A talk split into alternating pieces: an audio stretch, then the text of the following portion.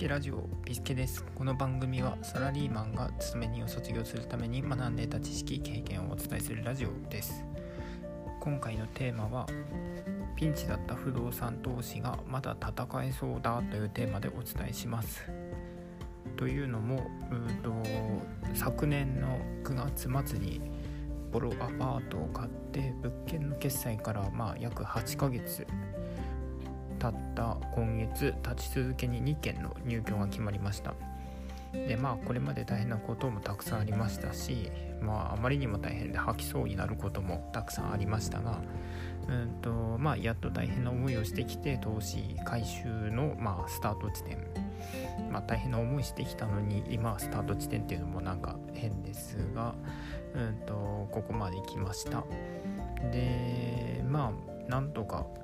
大家として死なずにまだ不動産投資を続けられそう死なずに戦えそうだというところです。で今回はどうしてうんと大変な思いとかいろいろあったけれどもまずスタート地点ここまでやってこれたかっていうところを深掘りして話したいと思います。でまず一つ、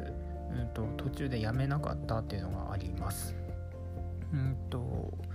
まあ、不動産投資思った通りにいかないことたくさんありました。で思いのほかリフォーム費用がかかったりとか客付けがなかなか厳しいとか不動産屋に相手にされないとかもうたくさんあります。でも途中で諦めずになんとか打開できないかなっていうのを結構方法を探ってきました。であと必要なお金は支出する。うんとこれもなかなか難しいですがどうしても想定外の出費っていうのはあります。で特にも初心者で、まあ、経験が少ない私、まあ我まあ、夫婦でてんで我々だと、まあ、いくら本を読んだりとかあと人の家のリフォーム、うんとくえーと、床を、えーとクッションフロア敷くところを手伝いに行ったりとか家のペンキを塗りに行くのを手伝ったりとかあとは大家さんの実際の話を聞いたりとかまあ不動産投資始める前に事前にいろいろ情報収集してたつもりではあったんですけれども、まあ、実際やってみると想定外のことっていうのはたくさんあります。で必要ならばお金の支出もしなければなりません。でまあこれってどうしてもつきものなのでリフォーム代に余力が持ってた方がいいなっていうのは思いました。で特にも私の場合は30万ほどは予定外の出費がありました。なんでまずリフォーム代に余力は必ず持ってた方がいいです。あと考え方を柔軟にしなければなりません。でまあちょっと例えというか計画うんと計画していた航路を何パーセントの飛行機が飛んでいるでしょうか？で正解は0のようです。どうしても軌道からずれるため、まあ、常に常にその時の状況を見ながら軌道に戻すために、まあ、微調整を加えて目的地まで飛んでいくようです。でまあここから何が言えるかっていうと花から計画通りにいかないっていうところです。でまあこれは事業にも言える不動産にも同じことが言えそうです。計画通りにはたくいか計画通りにいかないことはたくさんあってまあいわんや初心者親というところですね。まあもちろんだからといって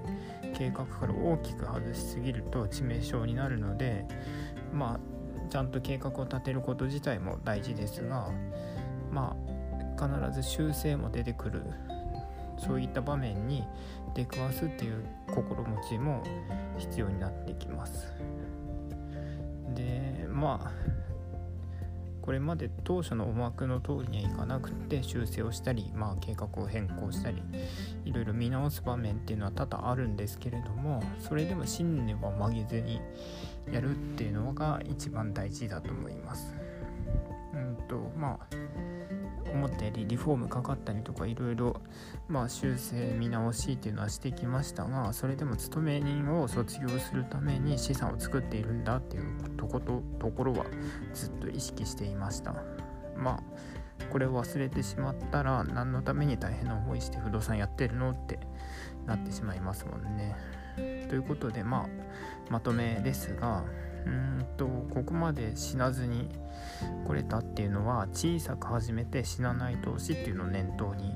していたことがまあ幸いだったと思います。何千万も借金をして大きな不動産から始めたら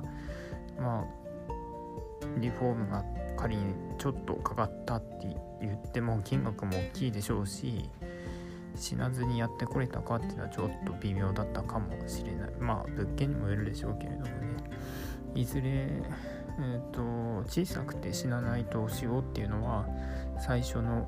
取っかかりとしてはすごい大事だなと思います。ということで今回は不動産投資がピンチだったけれどもなんとかまだ戦えそうだというテーマでお伝えしました。ではまた。